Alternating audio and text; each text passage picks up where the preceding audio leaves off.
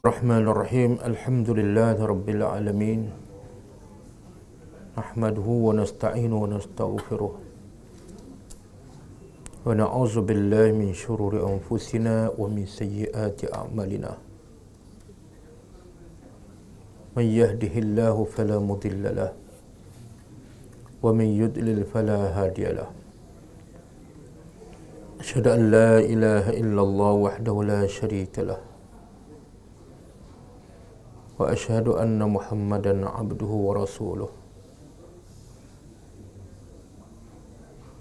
سبحانك لا علم لنا إلا ما علمتنا إنك أنت العليم الحكيم. اللهم علمنا ما ينفعنا وانفعنا بما علمتنا وزدنا علما. اللهم أتي أنفسنا تقواها وزكيها أنت خير من زكاها. anta waliyuha wa maulaha. Rabbi yassir wa la tu'assir rabbi tammim bil khair amma ba'du. Tersambung tadabbur surah al-kahfi. Sampai ayat 30 31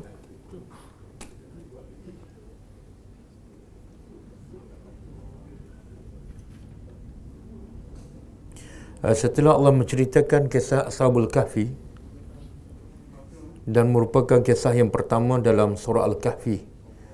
Yang mengandungi ada empat cerita semua. Kemudian Allah beritahu intipati dakwah Nabi kita sallallahu alaihi wasallam. Dan Allah beritahu pada Nabi wasbir. Hendaklah kamu bersabar bila berada bersama orang miskin. Kerana mereka sangat-sangat memerlukan rahmat dan kasih sayang daripada kamu khususnya orang yang beragama. Kemudian Allah bagi tahu balasan sesiapa yang beriman dan sesiapa yang kufur kepada Allah. Uh, ayat 29 Allah bagi tahu balasan untuk mereka yang kufur ialah mereka dimasukkan ke dalam neraka dan neraka itu mengelilingi mereka yang menyebabkan mereka tak mungkin dapat keluar daripadanya. Kemudian diberi minum air panas yang mendidih yang bila diletak sahaja di mulut dia akan membakar wajah-wajah dan kulit muka akan gugur sebelum masuk ke dalam perut. Kemudian Allah beritahu orang-orang yang beriman balasannya ialah orang yang beriman dan beramal soleh Allah beritahu kami tidak akan mensia-siakan balasan mereka yang melakukan kebaikan. Balasannya Allah sebut dalam ayat yang berikut, ayat 31.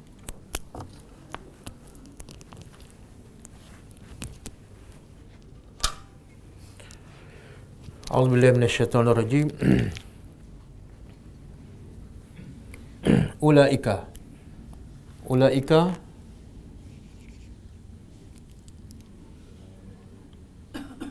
ulaika itulah. Itulah iaitu refer kepada ayat 30 iaitu orang yang beriman dan beramal soleh. Ya Allah tidak akan sia-siakan apa saja amalannya semasa di dunia. Apa balasan mereka? Ulaika lahum bagi mereka jannat surga-surga uh, surga ni apa maksud surga apa maksud jannat? Dia daripada nanti kita akan jumpa perkataan jannat. Tapi bukan surga ini jannatai ini ini kebun, tapi perkataan yang sama. Maknanya perkataan syurga tu dia ambil daripada perkataan jannah yang bermakna yang bermakna kebun. Jadi kenapa syurga tu dia ambil daripada perkataan jannah yang bermakna kebun? Apa kaitan syurga dengan kebun? Uh, jannat kebun iaitu bila bila kebun dia rendam pokoknya lebat dan bila kita berada di bawah kebun itu pokok-pokok akan melindungi dan menutupi kita daripada kepanasan dan sebagainya. Uh, tetapi adakah kebun di syurga sama dengan kebun di dunia? Tak mungkin sebab Allah berkata, Nabi berkata, aku sediakan dalam hadis kursi, aku sediakan untuk hambaku syurga yang tak pernah dilihat oleh mata dan tak pernah didengar oleh telinga dan tak pernah terlintas di kepala. Jadi namanya sama kebun tapi hakikatnya tak sama. Okey, Jannat. Kemudian nama kebunnya apa dia? Adenin. Apa mana adenin?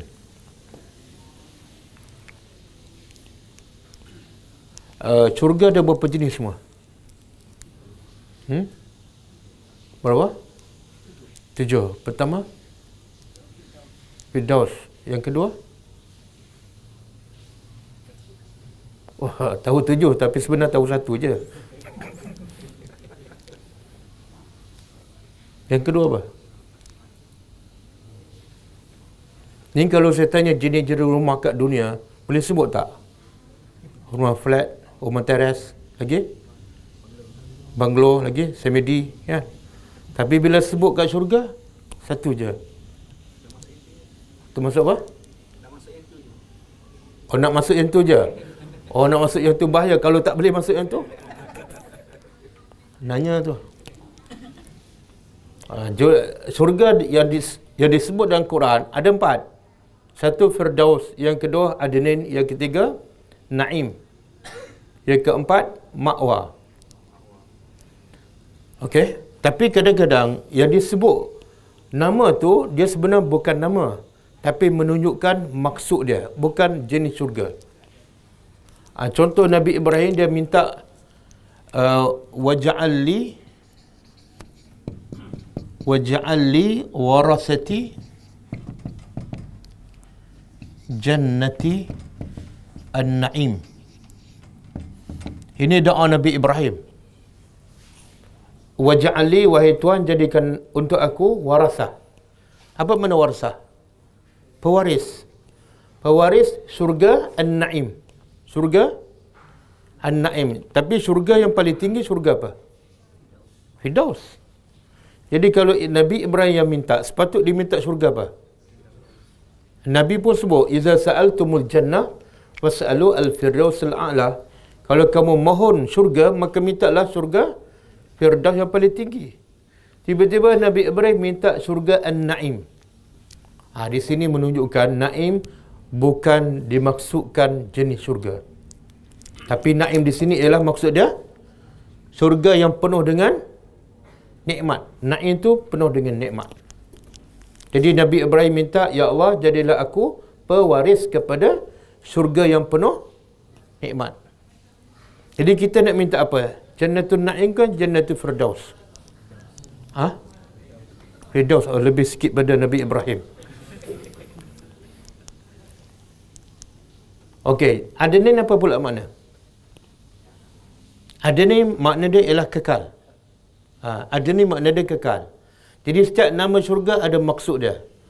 Jadi bagi orang yang beriman dan beramal saleh ada syurga-syurga yang kekal. Uh, nikmat tak bila dapat syurga? Nikmat. Yang kedua, syurga pula nikmat kemudian kekal. Dah berapa nikmat? Dua. Yang ya. Yang ketiga, nikmat ketiga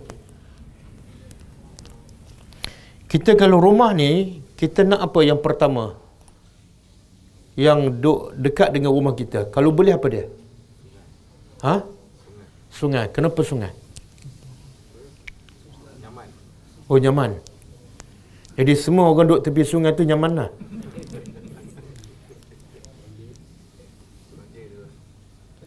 Dia logiknya macam tu lah. Sebab tu tabiat manusia, fitrah manusia, walaupun duduk kat bandar, kan, tempat yang jauh daripada sungai, satu masa dia akan pergi cari tepi sungai. Betul? Khususnya musim cuti. Dan sebab itulah bila semua pakat nak pergi kat sungai, sungai tu jadi kotor. Sebab manusia suka nak pergi walaupun sekejap. Kenapa? Sebab air sungai tu sebenar memberi ketenangan. Itu yang manusia suka dan itu yang Allah nak bagi. Kalau kat dunia kita nak nak pergi ke sungai, bila bila kita boleh pergi? Boleh pergi tiap-tiap hari? Tak boleh. Boleh pergi tiap-tiap minggu? Tak boleh. Boleh pergi tiap-tiap bulan? Tak boleh. Bila boleh pergi? Tunggu cuti sekolah. Itu pun kena booking awal kan? Itu pun kadang-kadang pergi pula orang ramai. Serabut pula. Tengok orang, tengok sungai, tenang. Tengok orang, serabut. Tengok sampah lagi serabut kan? Okey, yang sungai yang Allah nak bagi kat syurga, berapa dalam sebulan, dalam setahun, berapa kali kita boleh pergi? Dan bila kita boleh pergi, ha? Tak kena tunggu mesin cuti sekolah. Tak perlu. Tak perlu pergi setiap minggu. Bila boleh pergi? Bila-bila masa kenapa? Ada sebelah. Sebelah tu kat mana? Yalah dalam jannah tu kat kat mana? Depan rumah ke belakang ke bawah rumah ke? Bawah rumah. Boleh tak? Uh, sungai kat bawah, rumah kat atas. Boleh ke? Ada kat dunia rumah kat atas, sungai kat bawah. Ada. Rumah apa ni? Rumah rakit. Tak, rumah rakit nikmat tak? Tak. Kadang-kadang air banjir dia tak tenang kan? Ha, cuba tengok Allah beritahu. Pertama, syurga. Yang kedua, kekal. Yang ketiga, Allah tak sebut sungai lagi. Allah sebut apa? Tajri. Tajri ni, kalau belajar bahasa Arab ni, tajri fi'al dalam bahasa Arab ada berapa jenis? Siapa yang belajar bahasa Arab? Fi'al, perbuatan, ada berapa jenis? Tiga. Pertama? Madi. Yang kedua? Yang ketiga? Okey, ni fi'al apa?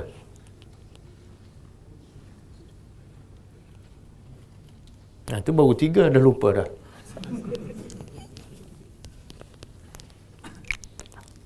Ini fa'il mudhari'. Fa'il mudhari' menunjukkan apa? Tengok, kita bila terdebur, kena tahu kenapa Tuhan guna fa'il madhi. Kenapa Tuhan guna fa'il? Baru kita boleh menghayati maksud ayat tu. Tajri ini fa'il mudhari'. Fa'il mudhari' menunjukkan apa? Sentiasa. Jadi Allah nak bagi tu, di syurga tu, sungai-sungai tu, sentiasa mengalir. Ada sungai tapi tak mengalir, jadi tak seronokkan. Kerah kat situ, kemudian sampah pula banyak. Ini tajri sentiasa mengalir.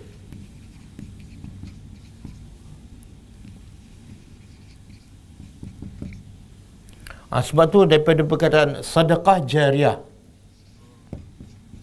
Jariah tu daripada tajri. Kenapa dipanggil sedekah jariah?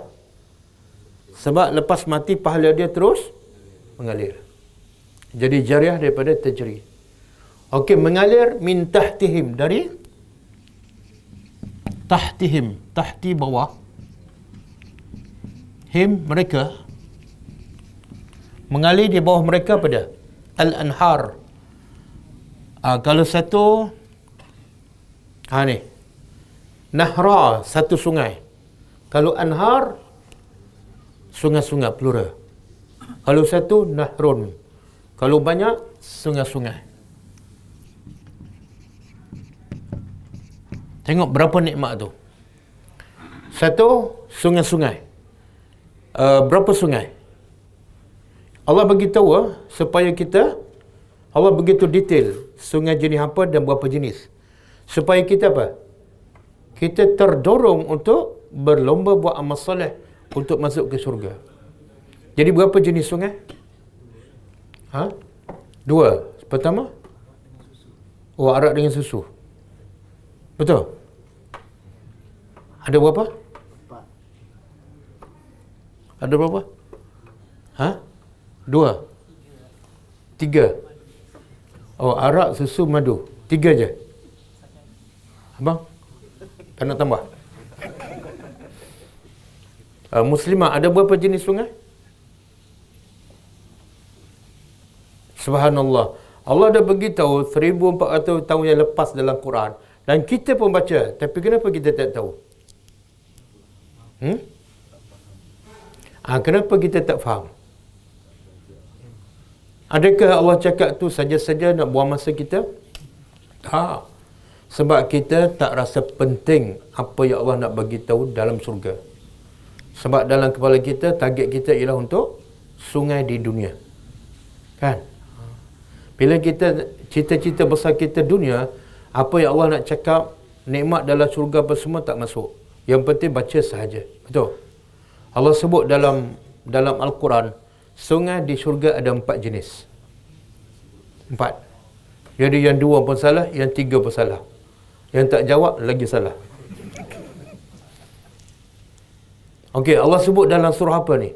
Keempat-empat jenis sungai. Surah Muhammad. Cuba buka, ada betul tak? Surah Muhammad ayat 15. Surah Muhammad ayat 15.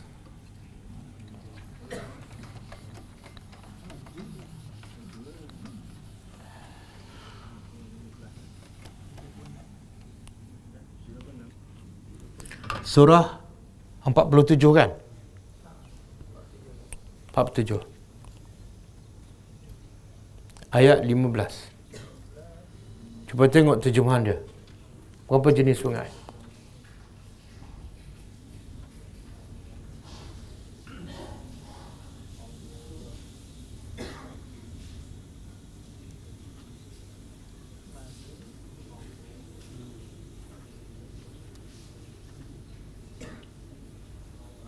Ada berapa jenis?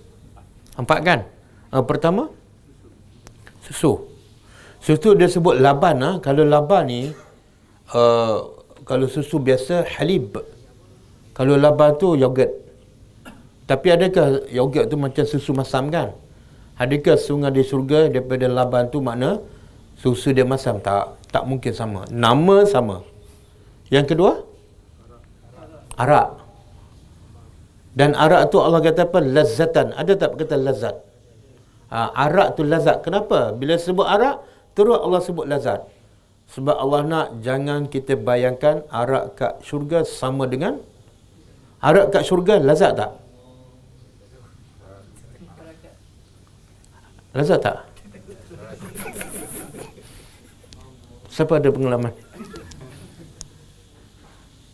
Uh, hanya jauh hari mengenal jadi tak tahulah bagi kita tak lazat sebab tu kita tak minum. Tapi bagi orang yang minum mungkin bagi dia lazat tapi betul tak lazat. Kalau lazat sampai menghilangkan akal kan tak waras itu sebenarnya tak lazat. Sebab tu dalam syurga Allah kata arak tu lazat. Dalam ayat lain Allah kata la yusadda'u tidak memeningkan dan tak menghilangkan akal.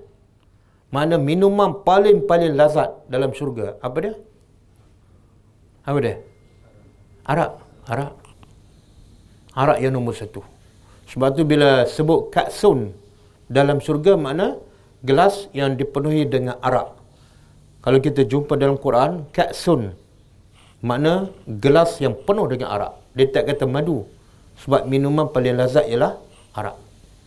Jadi siapa nak minum, boleh. Cuma sabar. Sabar. Minum di syurga. Okey, yang ke berapa? Yang ketiga apa? Madu. Ha, madu ni agak-agak kita benda yang paling mahal yang kita minum bila kita minum sikit-sikit je minum. Apa dia tu? Madu kan? Kenapa minum sikit-sikit?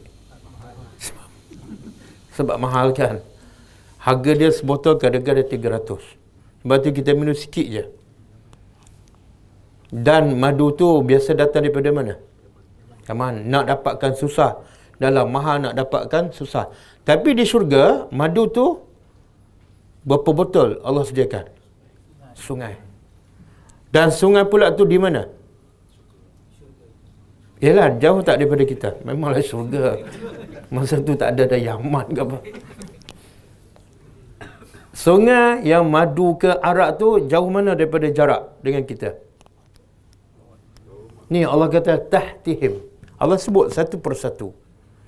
Bila bawah mereka, ulama mengatakan dua kemungkinan Pertama, bawah betul-betul bawah istana. Yang kedua, bawah pokok-pokok depan istana kita. Jadi pokok pun berada di atas sungai-sungai. Adapun istana kita di atas sungai. Subhanallah. Tengok Allah nak bagi yang kita memang suka. Setiap orang dapat sungai. Yang kedua, empat sungai. Yang ketiga, bukan kena berjalan. Bukan kena tunggu cuti sekolah. Bukan kena booking awal. Tapi bila nak pergi ke sungai, apa perlu kita buat? Bila dalam surga. Perlu tak keluar rumah? Tak. Yang perlu? Yang perlu pada. Eh, sungai kat bawah? Ha? Ha? Ada tak penyeduk di surga? Eh, ahli surga ada tak kena buat apa-apa? Nak makan kena ceduk, nak makan kena masak ada? Tak ada. Ha?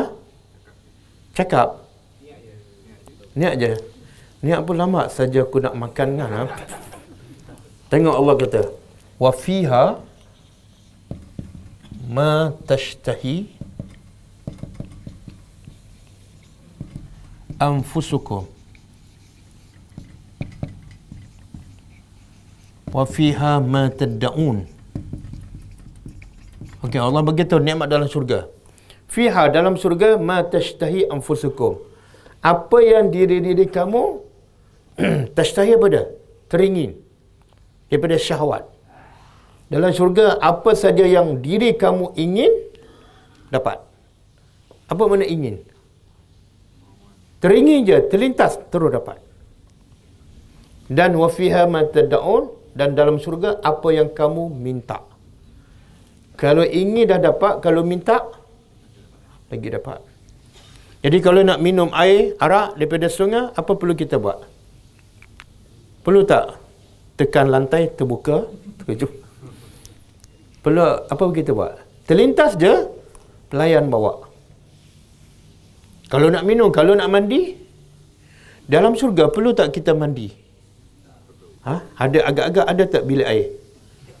Ada tak bilik air? Ha? Tak ada, mana tahu? Tak, bila kata tak ada, benda gaib kan, kena bagi bukti. Apa bukti tak ada bilik air? Tengok kat dunia, kita perlukan bilik air. Sebab apa? Sebab badan kita kotor, badan kita berbau. Kenapa badan kita berbau? Sebab kita bekerja. Kenapa bekerja? Sebab hidup adalah ujian. Kena cari makan, kena cari nafkah. Tapi di syurga perlu tak bekerja? Tak perlu. Bila tak bekerja, penat tak?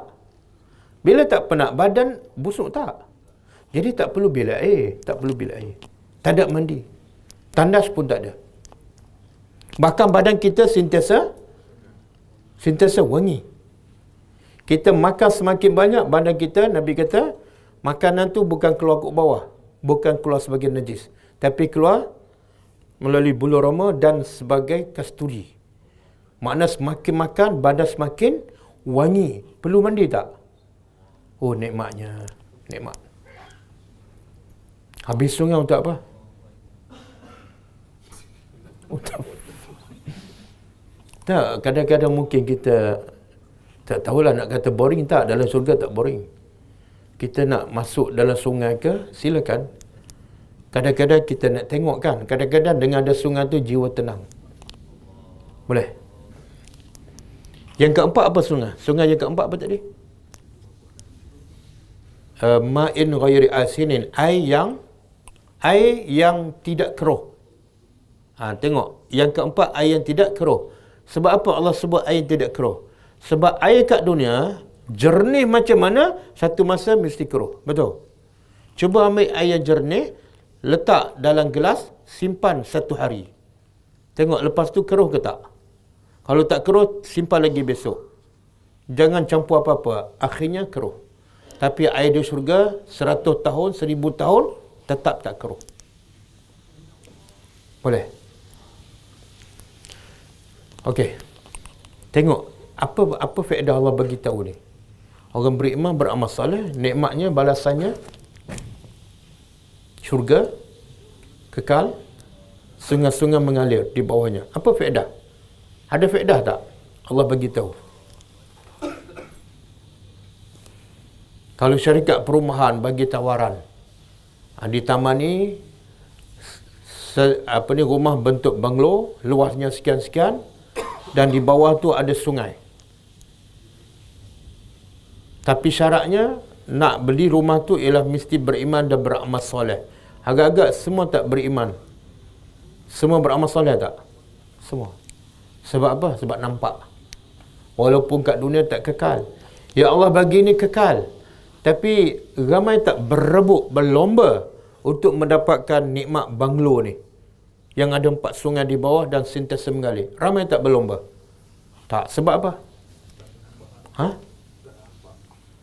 Tak nampak. Habis bila nak bagi nampak? Ha? Memang Allah sengaja bagi tak nampak.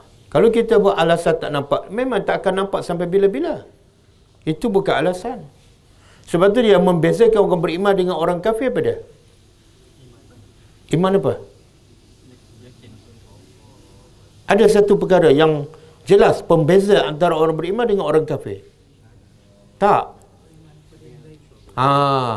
Orang beriman, beza dia dia mesti beriman dengan benda yang tak nampak.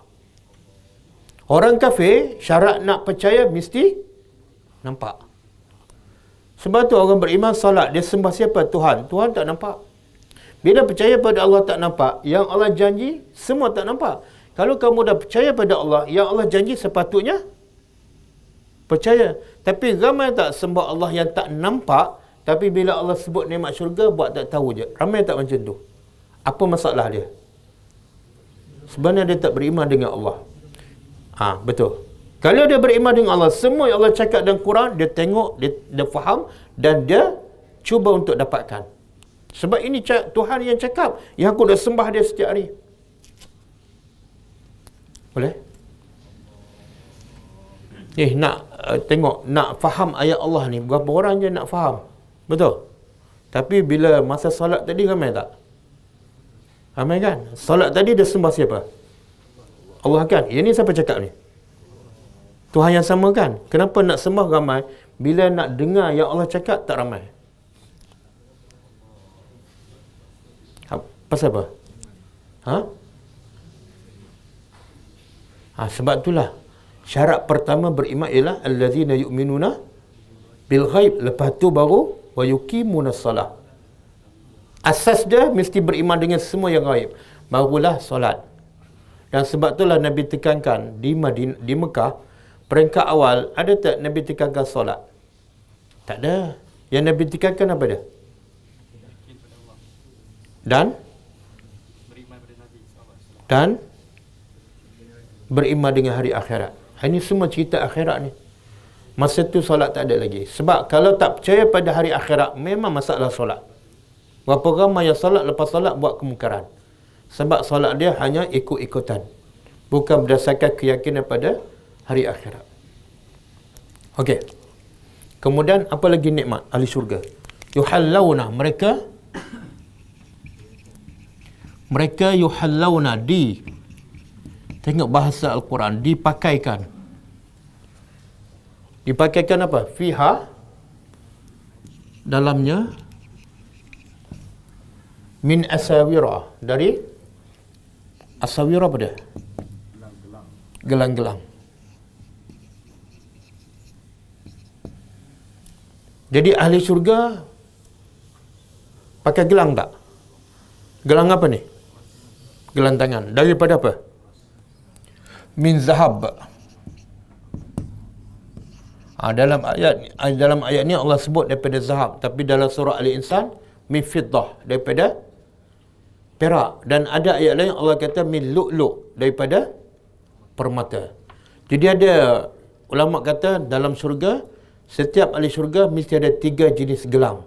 Emas, perak, setiap orang. Orang lelaki pakai tak gelang? Orang lelaki. Tak, di syurga nanti orang lelaki kan pakai tak? Pakai. Pakai. Siapa tak nak pakai, jangan masuk. Okey. Gelang ni dia pakai sendiri ke orang tu lepas pakaikan? Ha? Mana tu? Ha, tengok bahasa Al-Quran. Yuhallawna kalau belajar bahasa Arab apa? Dia panggil mabni lil majhul. Mereka dipakaikan. Itu nikmat tu. Mana gelang pun orang tak payah kita nak ambil gelang yang dalam almari sangkut pula kan? Tak. Olot tangan orang pakaikan. Siapa yang pakaikan? bidadari. Bukan isteri kita. Isteri kita pun dipakaikan oleh bidadari. Jangan panggil lagi yang tolong pakai gelang tak payah. Dan bidadari agak-agak berapa ramai? Bukan bidadari juga. Bukan bidadari. Yang tolong pakaikan wildan. Wildan apa dia? Pelayan. Pelayan tu berapa ramai? Ha, dalam Quran dia kata seperti permata yang bertaburan. Faham tak? Permata makna cantik. Bertaburan makna ramai. Celintah aja nak pakai gelang, terus dia sampai. Celintah aja nak minum arak, terus dia bawa. Nikmat tak? Okey. Sekarang terlintah je nak minum nak makan roti sana. Kena buat apa? Tunggu pagi besok. Okey. Wayal basuna dan mereka memakai siaban. Siaban apa dia? Pakaian. Pakaian. Wayal basu pakaian dia sebut memakai, dia tak sebut dipakaikan. Sebab apa? Kalau pakaian pun dipakaikan orang, ada masalah lah. Kan? Ha. kan? Kita pun malu kan? Faham? Gelang okey lagi kan? Tapi kalau pakaian dipakaikan, ha. mengamuk bini kita. Ya. Okey, pakaian warna apa? Subhanallah, kenapa hijau? Dalam banyak-banyak warna hijau. Khudran mana? Warna hijau. Kenapa? Kena tahu tu. Ken ha? Kenapa tak biru? Kenapa tak oranye? Kenapa tak biru muda? Kenapa tak merah? Ha, itu terdebur tu. Siapa boleh jawab? Apa dia? Warna? Ialah kenapa? Warna syurga ialah hijau bukan warna lain. Hmm? Allah suka hijau. Eh syurga untuk kita ke untuk Allah? Tak untuk kita. Kita lah.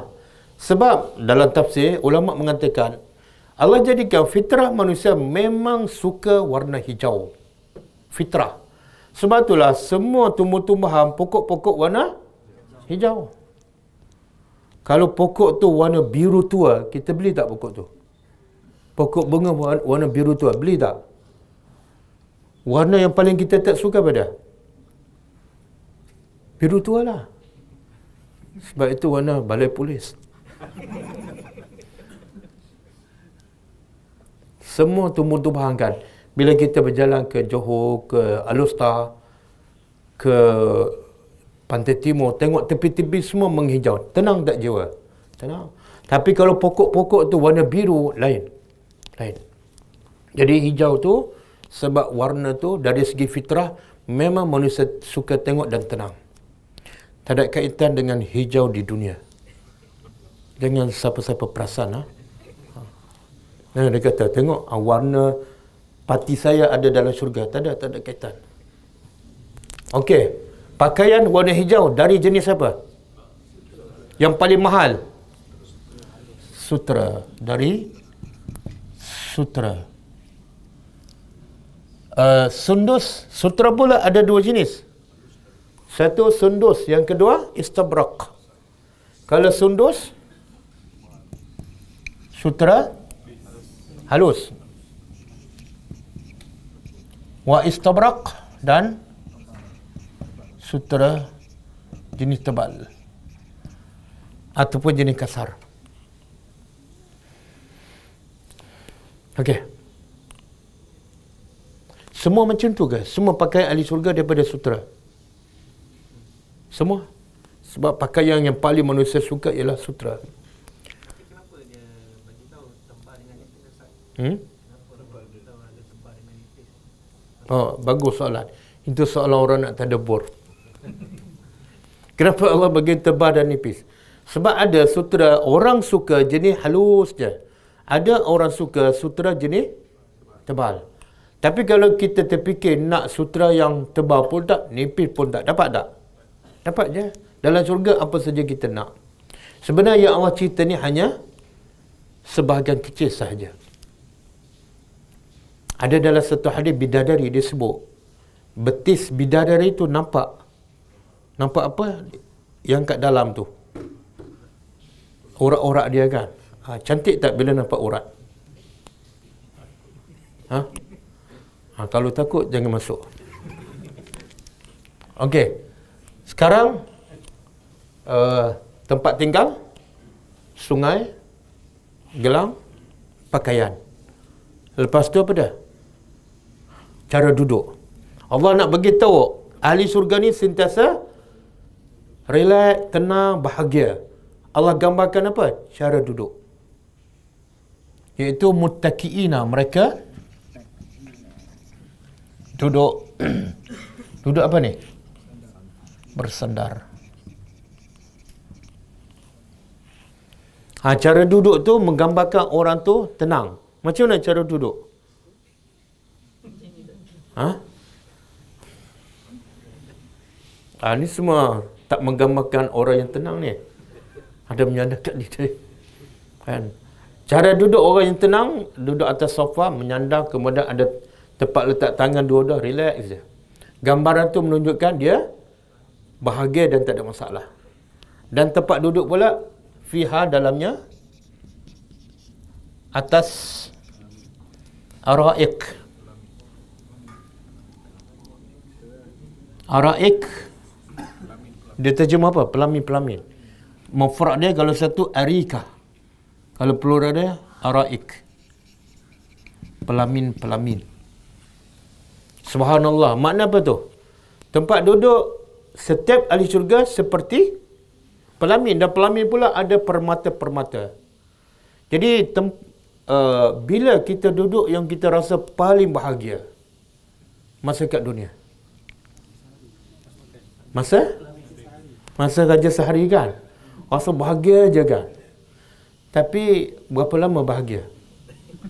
Sampai pukul 4 kan? Pukul 4 orang halau dah. Sebab sewa dia sampai pukul 4 je. Subhanallah. Tapi pelamin ni dalam surga sampai pukul berapa ni? Ya Allah, makna apa? Kalau kat dunia, raja sehari. Kalau kat surga, raja selama-lamanya. Dan Allah kata, ni'mat sawab itulah sebaik-baik pahala.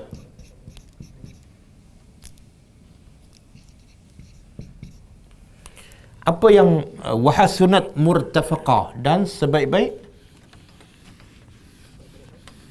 Apa dia murtafaqah dan sebaik-baik? Dia terjemah apa? Balasan ha, balasan ya, lebih tepat tempat berehat sebab manusia semua nak berehat kan lepas kerja penat dia nak rehat maka Allah nak bagi tahu tempat rehat yang paling-paling baik ialah di surga.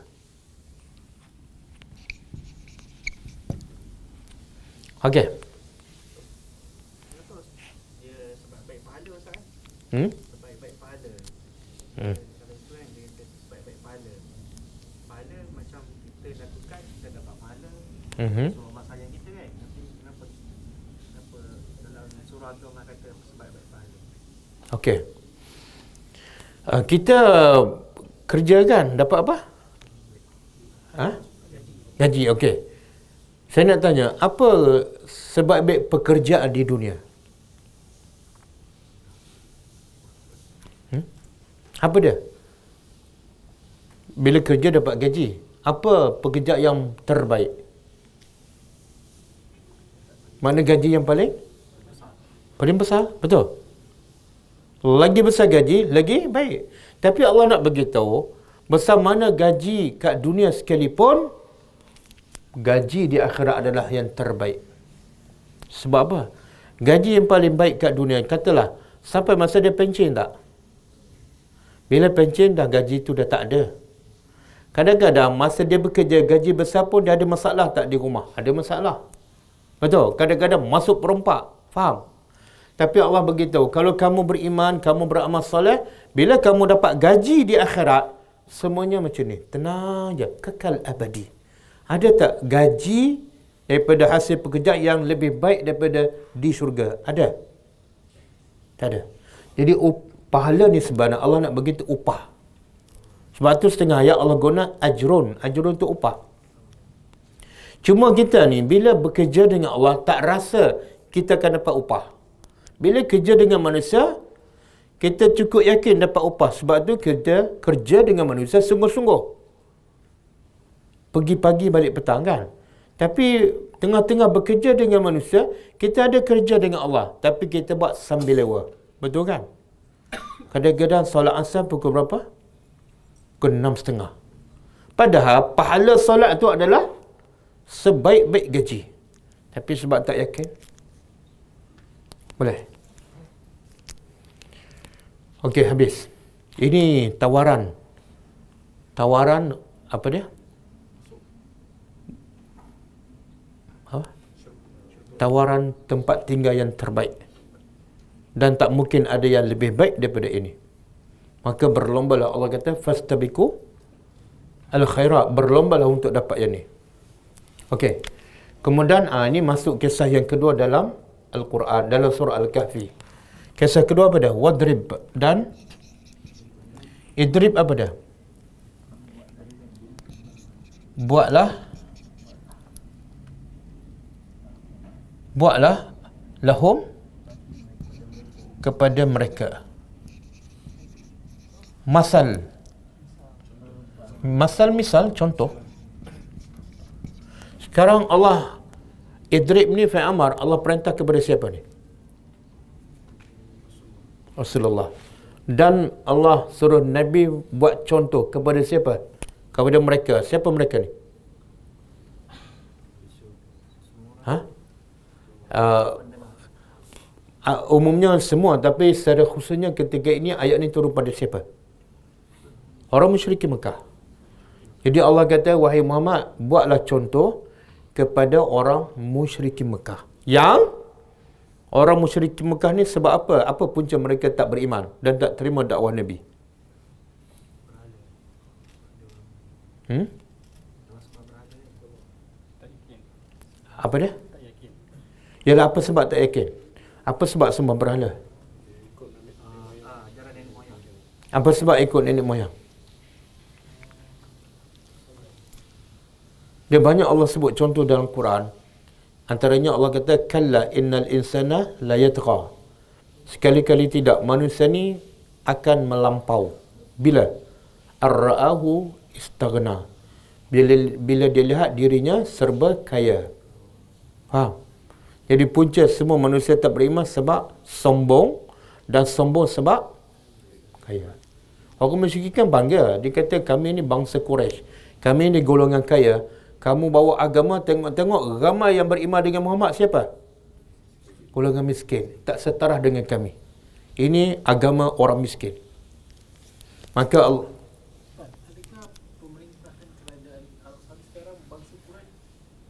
Bangsa Quraisy tak semualah. Tapi bukan semua bangsa Quraisy mulia. Maksudnya kaya. Tak uh, Orang Saudi ni yang kaya ni baru je bila ada minyak sebelum ni miskin. Eh sebelum ni miskin. Teruk pada kita. Kan uh, cuba tanya uh, bapa ataupun atuk-atuk kita masa pergi haji dulu dengan kapal. Mereka bawa beras bila sampai kat Jeddah je orang Saudi berebut pergi minta sedekah. Masa tu minyak belum ada. Ha, sekarang je. Dulu mereka muliakan orang yang pergi Mekah. Sekarang mereka mereka bully. Sebab sebab kaya. Okey.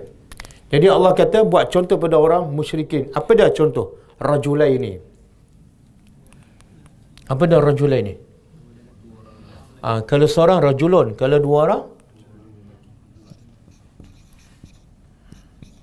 dua lelaki. Tengok ah. Ha? Ja'alna Ja'alna kami jadikan jadikan li ahadihima untuk ahadihima untuk salah seorang dari keduanya. Kami jadikan untuk salah seorang tu jannataini. Ha, sekarang jannatai. Yang ni pun jannat. Perkataan sama. Tapi yang ni surga. Yang ni kebun. Berapa kebun? Ha? Mana tahu dua? Tengok terjemahan. Tak, kita tengok uh, bahasa Arab. Kalau ada ya dan nun di akhir dan nun tu baris bawah rajulaini ha dua lah tu. Yang ni jannatai ni. Kalau ada dua ya dan nun di akhir perkataan dan nun berbaris bawah maka dia menunjukkan dua. Jannah tu memang maknanya syurga, bukan ada Tak tak, jannah asalnya kebun. Cuma Allah nak gambarkan surga tu kalau Allah guna perkataan yang betul, kita tak boleh nak bayangkan macam mana, macam mana ni. Jadi Allah ambil perkataan yang paling kurang kita boleh bayangkan. Walaupun tak mungkin sama. Jannah tu asal dia kebun.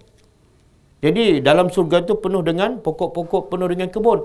Tapi kebun dalam surga tak mungkin sama dengan kebun di dunia. Okey. Kami jadikan untuk salah seorangnya dua dua kebun. Jadi kisah ni berapa orang? Kisah ni berapa orang? Dua. Berapa kebun? Dua kebun. Siapa yang ada dua kebun? Seorang satu kebun ke? Ataupun seorang yang ada dua kebun? Ha? Seorang je yang ada dua kebun. Seorang lagi? Seorang lagi? Seorang lagi miskin. Tapi dia beriman. Tengok ah. Ha? Yang tak beriman Allah bagi apa? Kebun. Yang tak beriman Allah bagi apa? Miskin. Apa pengajaran? Apa pengajaran? Ha? Syurga untuk oh kebun untuk orang tak beriman. Jadi semua ada kebun tu tak beriman lah.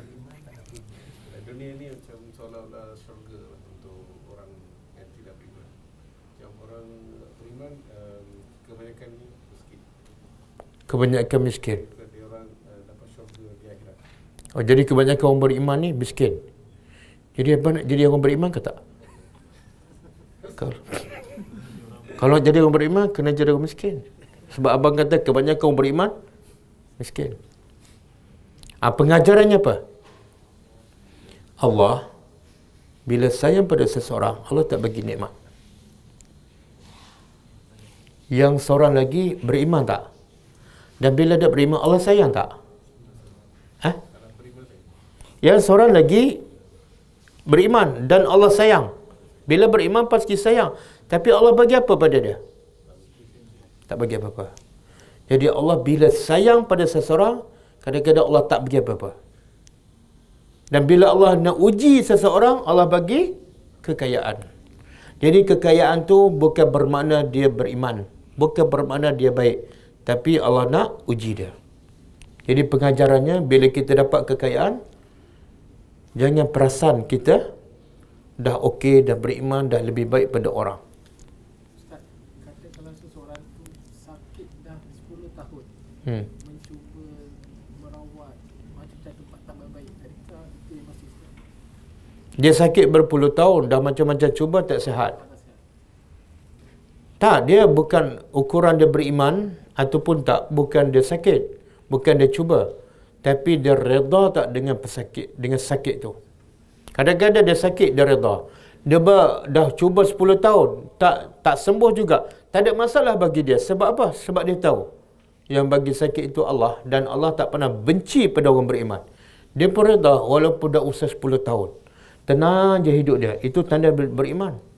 Tapi kalau bagi penyakit, dia tak reda, bila berubat, lagi lama dia berubat, lagi banyak kos dan lagi dia marah. Tak beriman. Dia reda tu perlu sepanjang masa ataupun dia sakit sampai dia dah sedar. Dia dah tak waras. Tak, dia wajib kita berreda kepada Allah masa kita waras. Kalau dia dah sampai tak waras? Masa tak waras mana dia hilang akal. Oh. Kalau dia hilang akal tak ada masalah. Sebab tu orang gila Allah tak soal dia. Kamu reda tak dengan aku? Tak.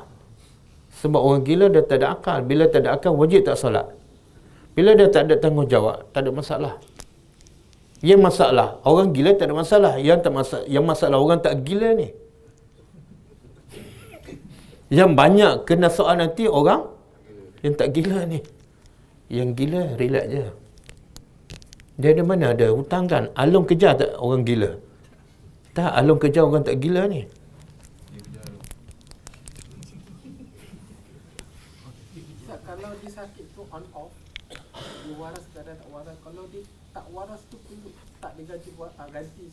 Tak perlu.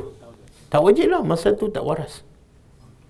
Jadi jangan bimbang masa kamu tak waras. Bimbanglah masa kamu waras. Okey. Kebun, tengok Allah bagi tahu, Allah bagi pertama dua kebun bukan satu. Walaupun tak beriman. Satu, yang kedua, kebun pula Allah bagi kebun yang terbaik. Kebun apa? Kebun buah apa yang terbaik? Anggur. Min a'nabin dari anggur-anggur. Kenapa anggur adalah buah yang terbaik? Ha? Kebun Ali? Tak tak, ini kat dunia. Kenapa anggur tu adalah buah yang terbaik? Mesti ada sebab. Apa dia? Boleh buat arak. Makanan para nabi, Ustaz. Makanan para Nabi? Tak. Tak. Nabi banyak makan kurma. Kurma. Subhanallah. Dia antara kurma dengan anggur ni nanti dia akan sebut. Kurma pun ada ni. Ada dua buah yang paling-paling baik. Pertama sebab apa? Kurma dengan anggur mudah mudah dipetik dan mudah dimakan. Satu. Betul tak? Kurma dengan anggur pokok rendah kan? mudah petik dan boleh makan terus. Betul kan? Tak payah koyak, tak ada kulit kan? Ha, satu. Yang kedua, anggur dengan kurma ni, dia makanan bukan saja berzak, bukan saja jenis buah-buahan, tapi dia juga mengenyangkan. Ada orang makan kurma, buka puasa tujuh biji, dia boleh makan sampai sahur dengan kurma tu, tak payah, tak payah makan nasi. Dan Nabi pernah biasa makan kurma tanpa makan nasi sebab kurma tu makanan yang mengenyangkan kita boleh tak kalau buka puasa dengan tiga biji kurma lepas tu jangan makan nasi lepas tu solat tarawih 23 rekat boleh ha? Wajib sah rokok? Ah tak apa tinggal rokok dulu. Kurma. Boleh boleh tak makan kurma? Lepas tu jangan makan nasi. Ataupun ataupun kita sahur kita sahur dengan tiga biji kurma. Dan boleh tahan sampai berbuka. Itu menunjukkan apa tu? Kurma tu makan yang mengenyangkan. Tapi kalau kita sahur makan sebiji durian boleh tahan tak sampai berbuka tiga biji pun tak boleh tahan dua yang ketiga kurma dengan anggur ini dia buah-buahan yang boleh makan masa kering dan masa basah Kurma bila basah boleh makan kan? Apa nama dia? Tak, yang sebelum rotak tu. Sebelum rotak yang warna warna merah, yang pahit-pahit sikit. Pun orang makan, nama dia balah. Mana merah, merah kan ada tangkai. Lepas tu masak sikit coklat tapi basah. Nama dia rotak. Lepas tu kering, nama dia kurma ataupun tamal. Tiga peringkat, semua boleh makan. Anggur pun sama. Masa basah boleh makan. Masa kering, Nama apa? Kismis. Tapi buah-buah apa ni? Buah manggis. Masa putih boleh makan? Masa masak? Ha? Buah tim masa putih boleh makan? Tak boleh. Masa putih tak boleh. Dia masa kering baru boleh makan buah tim. Kan? Kecuali buat sayur. Durian boleh tak makan masa putih? Tak boleh.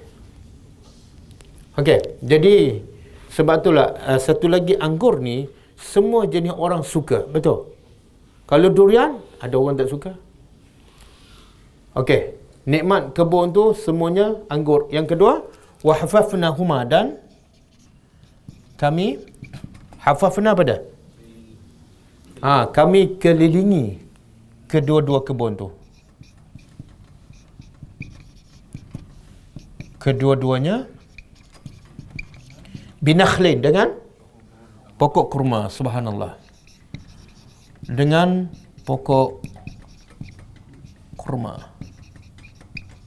Apa maksud ni? Allah nak bagi tahu kebun kawan ni cukup mewah pertama kebun anggur. Yang kedua pagar kebun. Dua-dua kebun tu apa dia? Pagar dia. Kita kalau kebun biasa pagar apa dia? Dawai lah. Zin kan? Ini pagar kurma apa dia? Uh, pagar pok- kebun apa dia? Pokok kurma penuh. Mana kebun ni? Mewah. Kemudian waja'alna dan kami jadikan bainahuma di antara kedua-duanya kedua-duanya apa dia Kedua kebun tu kami jadikan apa pula? Allah kata kami jadikan. Makna apa? Itu kami sengaja nak bagi. Zar'a. Tanaman-tanaman lain. Apa dia? Tanaman lain. Celah-celah kebun tu dia tanam apa? Lada, terung, kaca bonci, macam-macam lagi. Nak bagi tahu, Allah nak bagi pada dia kekayaan yang luar biasa.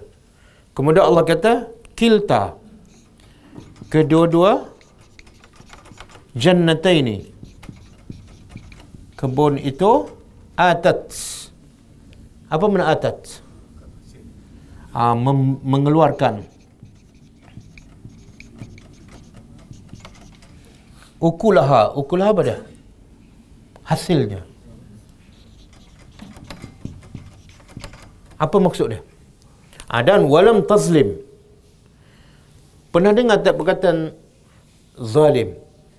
Apa makna zalim? Apa makna kejam? Tak definisi zalim apa dia? Letakkan sesuatu bukan pada tempatnya. Contoh? Uh, orang yang mensyirikkan Allah zalim tak? Kenapa dia zalim? Contohlah dia sembah berhala kan. Ha, dia letakkan berhala tu bukan pada tempatnya. Ataupun dia letak Allah bukan pada tempatnya. Sepatut Allah disembah. Tapi akhirnya dia sembah, itu zalim. Tapi cuba tengok perkataan zalim dalam ayat ni. Apa maksud zalim dalam ayat ni? Walam dan tidak. Dan ia tidak mengurangi. Darinya syai'a. Sedikit pun. Apa maksud dia? Apa maksud? Hmm? Ya ni. Dua kebun tu mengeluarkan hasil.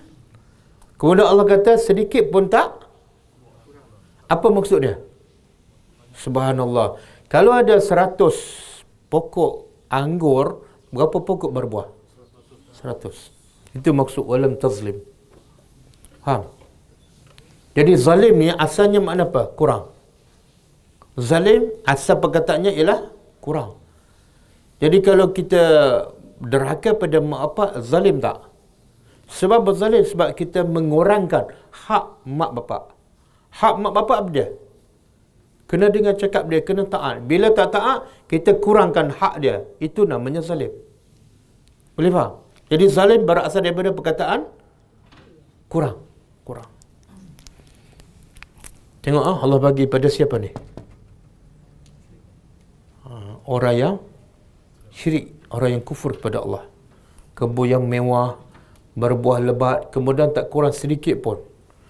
Kemudian apa lagi Allah bagi? Wafajjarna dan kami fajarna pada fajarna daripada fajar. Uh, kenapa waktu fajar dinamakan fajar? Tak fajar apa makna? Asal fajar. Dari segi bahasa. Fajar ni mana? Terpancar. Kalau terbit dia panggil isyraq kan waktu syuruk itu terbit matahari. Tapi fajar ni terpancar. Apa maksud dia? Uh, fajar ialah masa waktu subuh kan? Dalam kegelapan tu tiba-tiba terpancar cahaya. Itu namanya fajar. Dan Nabi Musa bila dia dia pukul tongkat ke batu kan? Tuhan kata apa? Fam fajarat. Maka terpancarlah daripada batu itu isnata asyara aina 12 Ha, fam fajarat daripada fajar. Jadi di sini apa makna dia? Dan kami pancarkan ataupun alirkan. Siapa kami ni? Semua Allah. Kami bagi dia kebun, kami bagi berbuah, kami tak kurangkan sedikit. Semua Allah. Dan kami pancarkan khilalahuma di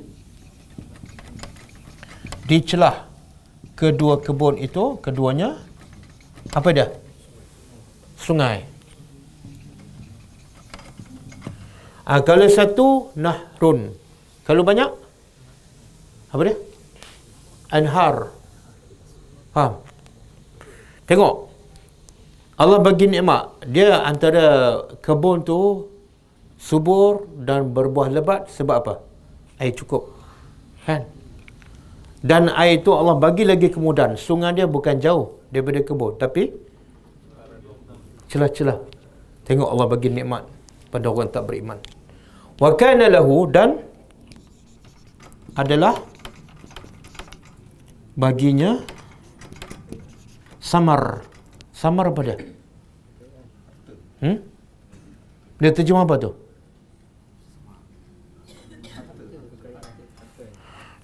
Harta ataupun samar ni asal dia hasil uh, harta apa pula ni? Hmm? Tak, bukan.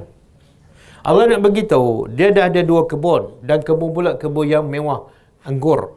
Dia kelilingi pula oleh pokok kurma. Kemudian celah-celah tu pula ada air. Kemudian buah-buahan pula lebat tak kurang pun. Pasti dia kaya. Kekayaan tu dia guna untuk apa? Berniaga. Ini samar. Kan biasa orang macam tu kan bila ada kebun banyak, dia jual durian, dia buat bisnes lain kan? Boleh? Okey, ha, tengok apa kesannya, apa hasilnya bila Allah bagi kekayaan pada manusia. Faqala lalu dia berkata li sahibihi kepada kawannya. Kawannya yang mana ni? Ha? Dan dua orang kan? Ini cerita dua orang ni. Seorang kaya, seorang. Jadi si miskin berkawan tak dengan yang kaya? Berkawan. Jadi bila dia jumpa kawan dia yang miskin, dia kata apa? Dalam keadaan wahwa yuhawiruhu. Ketika dia yuhawir apa dia? Yuhawir.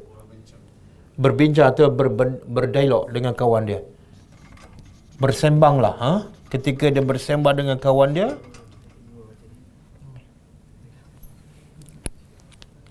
apa dia kata? Ha, ana aku aksar lebih lebih banyak minka. Aku lebih banyak dari engkau dari engkau mal. Mal apa dia tak mal mal. Harta kan?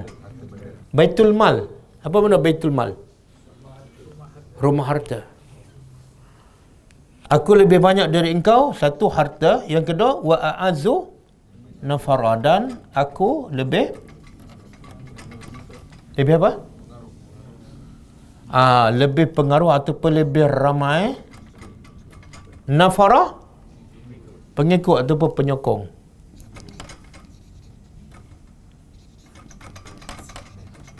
Ha, tengok. Nampak tak? Apa yang Allah nak bagi tahu? Boleh faham? Apa yang Allah nak bagi tahu? Allah bukan saja-saja cerita ni. Allah cerita supaya kita ambil pengajaran. Apa pengajaran di sini? Setakat ni. Apa dia? Ha? Ha, satu. Ada ujian uh, pengajaran lagi besar daripada itu.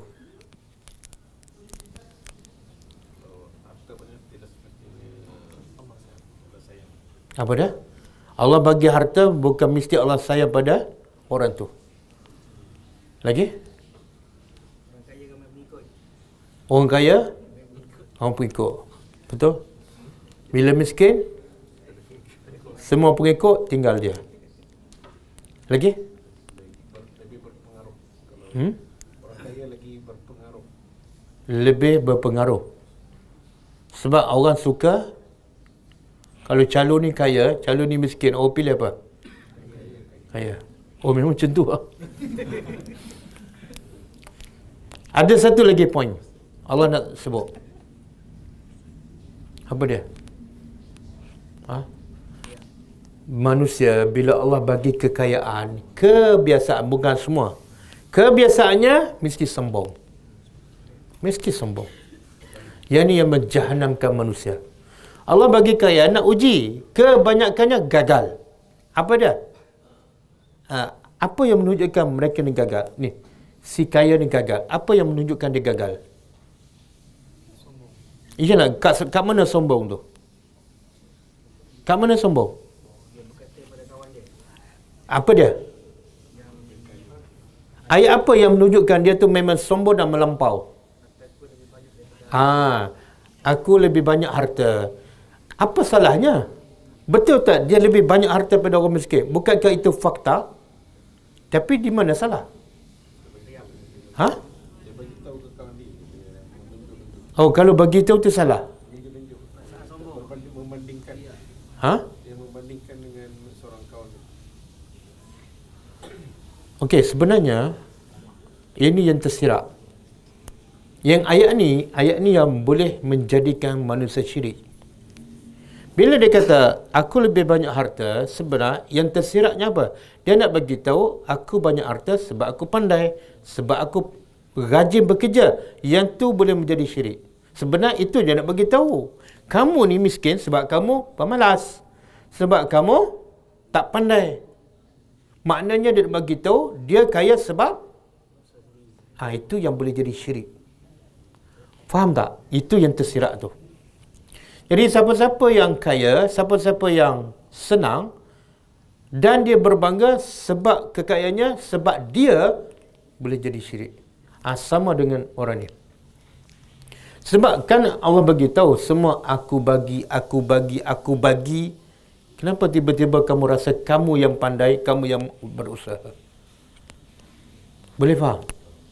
Dan tanyalah siapa-siapa, kebanyakan kita, bila kita tanya kenapa, macam mana kamu boleh kaya? Agak-agak biasa dijawab apa dia? Dia jawab apa? Ha?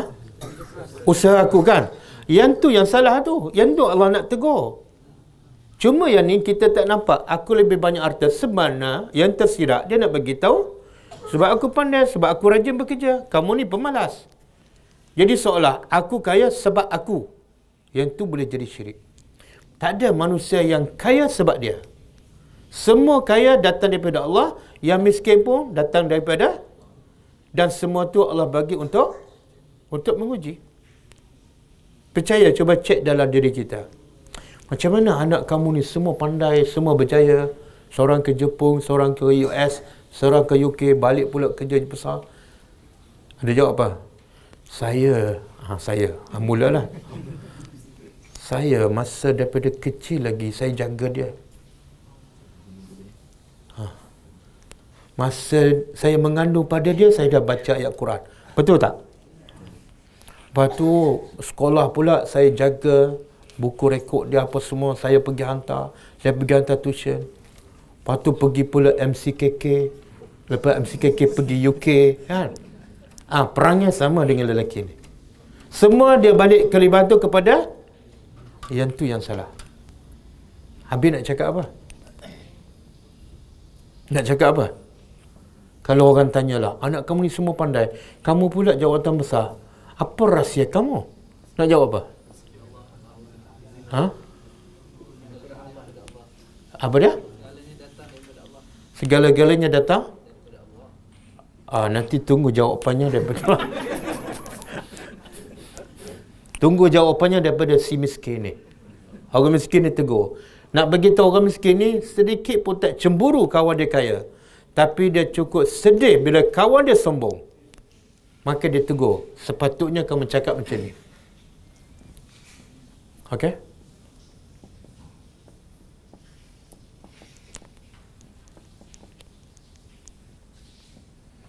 Sama juga sementara tulis ni Allah rakam kisah Qarun. Qarun bila dia kaya, dia keluar pada kaum dia, dia berbangga kan? Bila kaum dia tegur, apa jawapan dia? Ingat tak ayat Qarun? Tak ingat? Dia kata apa? Tak apa, yang tersambung. Innama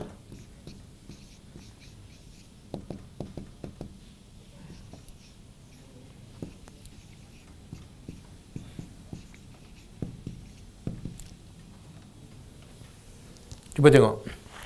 Innama sesungguhnya uti tuhu kata Qarun aku diberinya diberi apa ni? Harta ala ilmin berdasarkan ilmu indi ilmu aku. Nampak tak? Ha, dia kata aku kaya ni sebab aku ada ilmu. Aku mengaji pandai. Jadi akhirnya Allah binasakan dia dengan hartanya sekali. Ha, kita kata saya pandai sebab saya setiap pagi saya makan tiga biji kismis. Ha, itu sama lah tu. Sama. Hmm? Saya memilih miskin. Nampak sangat tak cerdik? Saya memilih untuk miskin. Saya memilih untuk Untuk counter back orang yang orang yang kaya. Dia kata kenapa kau malas? Berusahalah. Tak, saya memilih untuk miskin. Kenapa pilih un- untuk miskin? Tak tanya satu lagi soalan. Kenapa nak pilih miskin? Adakah Islam menggalakkan kita jadi orang miskin? Tak. Kita wajib tak berusaha? Wajib. Tak salah berusaha dan tak salah jadi kaya. Yang salah apa dia? Kaya sombong. Satu. Yang kedua, bila kita pilih miskin, kita tahu tak ujian bila miskin, nanti sampai satu tahap, kita tak sanggup menghadapi ujian tu. Akhirnya kita kufur. Faham tak? Kadang-kadang dengan sebab kemis- kemiskinan, ramai yang tinggal agama. Sebab Allah dah sebut, bila dia uji dengan kemiskinan, dia salah faham. Dia kata apa? Allah tak suka pada dia, dia pun tinggal Allah. Jadi jangan minta nak jadi kaya ke ataupun miskin. Kita usaha dan apa yang Allah takdir, kita terima. Okey? Jumpa dia bagi tahu. Ha?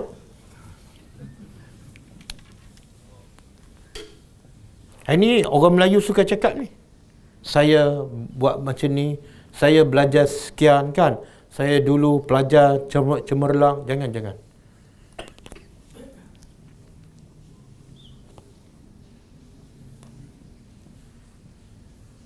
Okey, boleh eh? Sambil kita sambung.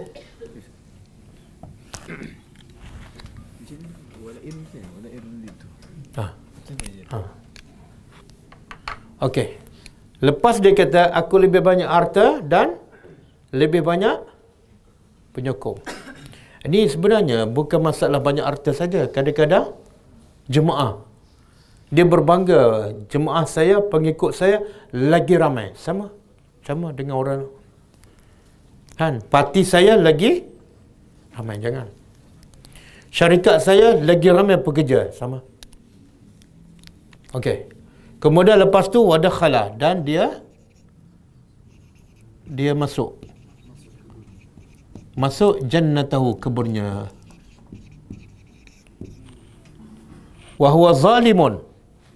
Lelaki yang kaya ni masuk kebun dalam keadaan dalam keadaan dia zalim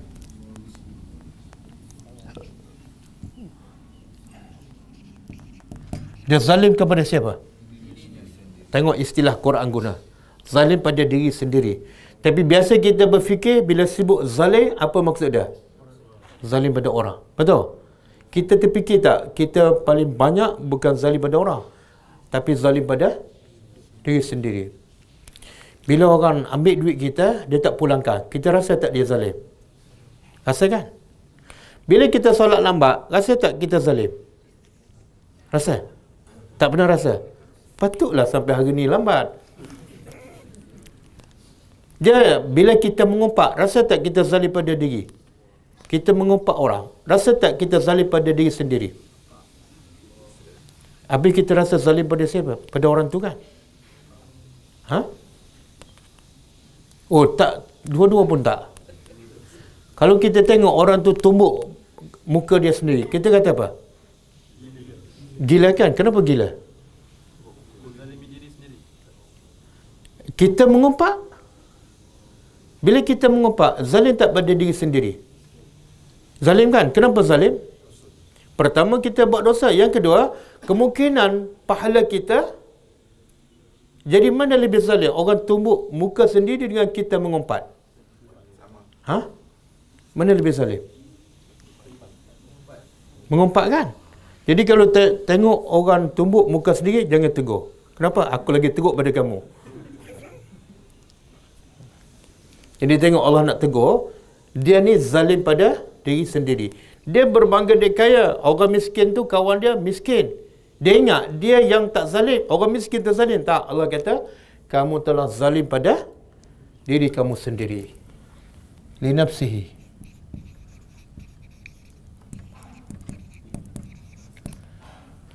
Ha, apa maksud zalim di sini? Apa maksud zalim? Syirik syirik kepada Allah. Mana tahu syirik? Ayat selepas itu menceritakan. Sebenarnya di sini pun dah syirik ni. Bila dia yakin dia kaya sebab usaha dia, dah syirik ni. Ha, tapi ayat selepas tu lagi jelas kesyirikannya. Apa dia? Qal dia berkata Ma azunnu tidak aku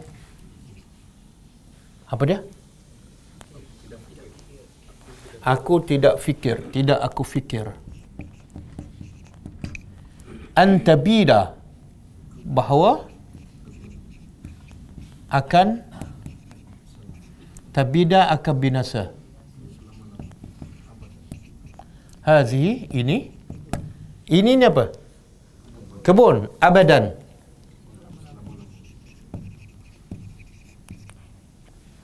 Ha, ini syirik dah. Apa yang syirik? Dia kata, kebun aku ni tak mungkin binasa. Berapa lama? Makna apa tu? Ada kiamat tak? Mana dia tak percaya pada hari kiamat?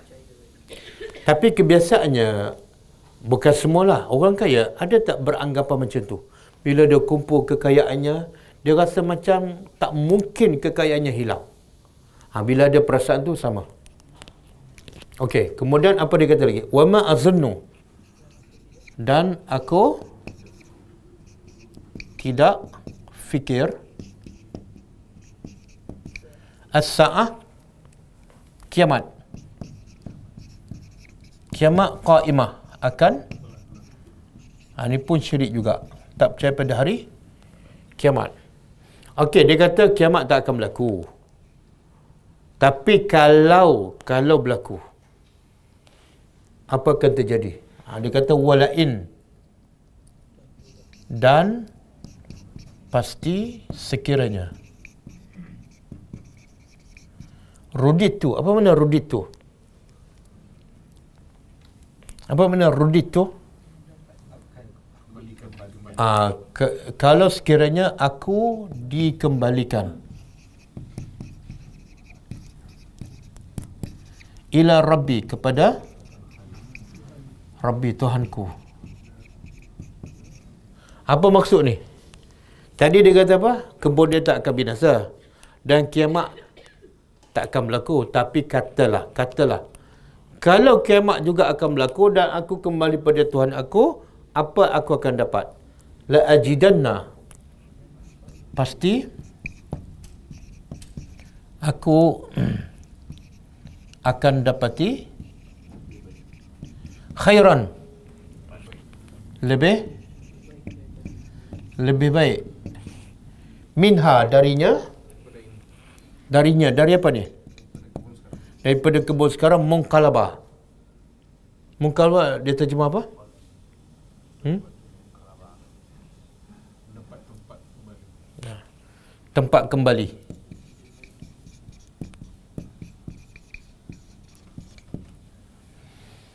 Apa maksud dia ni? Dia kata, kalaulah berlaku kiamat juga, kalau, dan aku balik pada Allah, maka di akhirat besok, Allah akan bagi yang ha, itu cara berfikir yang masyhur tapi salah. Apa dia? Orang tu bila dia dapat hidup senang kat dunia, maka dia kata di akhirat pun pasti senang. Sebab kalau aku senang kat dunia, mana Allah suka pada aku. Bila Allah suka, kalau mati pun pasti Allah bagi yang terbaik juga. Faham tak? Ha, itu pemikiran yang salah dan sangat-sangat bahaya. Banyak tak orang beranggapan macam tu? Kenapa kamu tak pergi masjid? Aku dah senang. Nanti mati? Mati kalau aku senang kat dunia, di akhirat lagi senang. Oh bahaya pemikiran tu, bahaya. Sebab apa?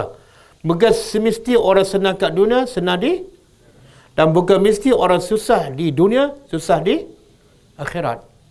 Sebab tu Nabi sebut satu hadis ada orang yang paling miskin kat dunia paling menderita hidup tapi dia beriman kemudian masuk syurga bila masuk syurga sekejap je dia angkat lalu ditanya padanya pernah tak kamu hidup susah sepanjang hidup kat dunia dia jawab apa ha? dia jawab aku tak pernah padahal dia yang paling susah paling miskin kat dunia Kenapa dia jawab tak pernah? Hmm? Apa dia? Tak, memang susah. Ah, sebab nikmat syurga, walaupun dah baru je masuk sekejap, nikmat terlalu hebat melupakan semua penderitaan dia di dunia. Oh, nikmatnya. Sebab di luar jangka. Macam macam perempuan kan? bila dia mengandung muntah macam-macam lepas tu nak bersalin sakit lepas tu dah bersalin doktor tunjuk baby masa tu rasa happy je kan masa nak beranak orang tanya nak mengandung lagi tak nak tapi lepas tengok baby tu macam saya tak tahu lah orang cerita saya tak ada pengalaman lebih kurang macam tu lah jadi orang yang paling menderita, paling susah kat dunia tapi beriman. Bila dimasuk dalam neraka, dalam surga, satu saat aja semua dia lupa. Dan sebaliknya dibawa orang yang paling kaya, paling mewah, paling senang di dunia tapi dia tak beriman. Kemudian dicelup dalam neraka satu saat sahaja. Kemudian ditanya padanya, pernah tak kamu hidup senang sepanjang di dunia? Dia jawab apa? tak pernah walaupun satu saat pada dia paling senang dia paling lama hidup mewah kenapa dia tak rasa hidup senang sebab azab neraka sangat pedih melupakan semua kesenangan faham? Jadi bahaya pemikiran ni. Allah nak tegur kita. Bukan mesti kamu senang kat dunia di akhirat kamu mesti senang. Dan bukan mesti kamu miskin kat dunia kamu pun susah di akhirat. Okey, kemudian dia kata apa? Qala lahu. Telah berkata. Berkata lahu kepadanya sahibuhu. Kawannya ah, kawan siapa pula yang berkata ni? Yang? Yang miskin dah beriman. Maknanya yang miskin ni kalau logik apa dia? Bila jumpa kawan kaya sepatutnya biasanya dia rasa apa? Ha? Tak tak yang miskin ni rasa? Bukan seronok. Rasa hina diri, rasa malu kan? Dan nak tegur kawan dia yang kaya jauh sekali. Betul kan? Itu miskin tak beriman. Tapi tengok orang miskin beriman. Ha? Tak betul. Tengok orang miskin yang beriman. Bila jumpa kawan dia kaya dan kawan dia sombong, apa reaksi dia? Dia kata, wa yuhawirhu dalam ketika dia bersembang. Mana orang miskin berkawan tak dengan orang kaya? Kalau kawan dia. Kawan. Akafarta adakah? Adakah patut? Kafarta. Kamu? Kufur.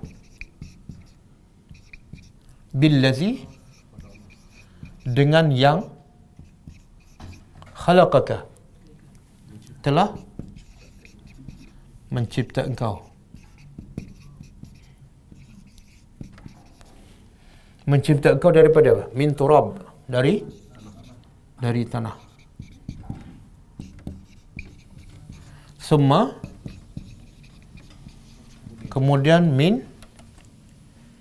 Min nutfah. Dari? Air mani. Semua kemudian sawaka dia membentukmu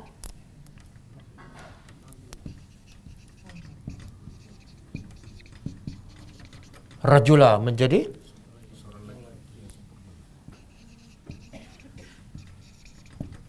Lelaki. Sehingga kamu boleh memiliki kebun. Kalau kamu tak jadi lelaki boleh tak memiliki kebun?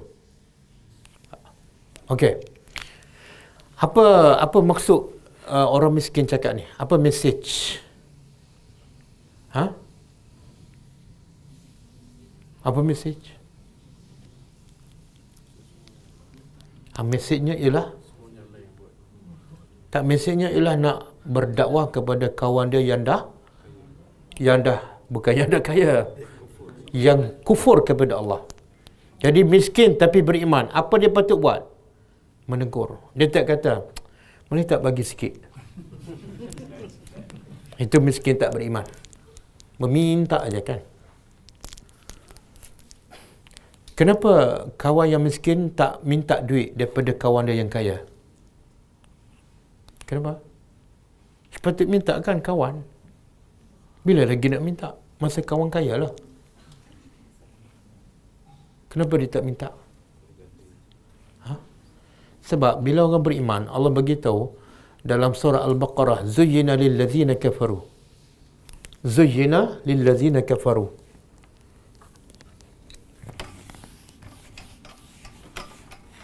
Surah Al-Baqarah ayat 212.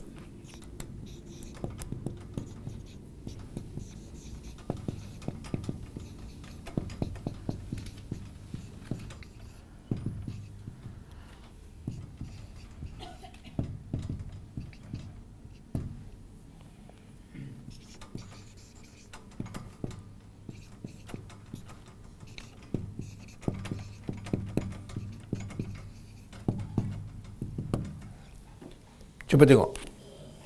Zujina apa makna? Bukan dihiasi. Dihiasi kepada siapa? Illazina kafaru kepada orang kafir. Apa yang dihias kepada orang kafir? Al-hayatan dunia. Kehidupan dunia. Apa maksud dia?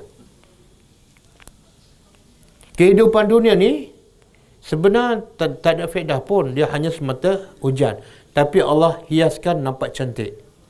Sehingga orang tu tertarik dan tertipu. Tapi siapa yang nampak cantik dan tertipu dengan dunia?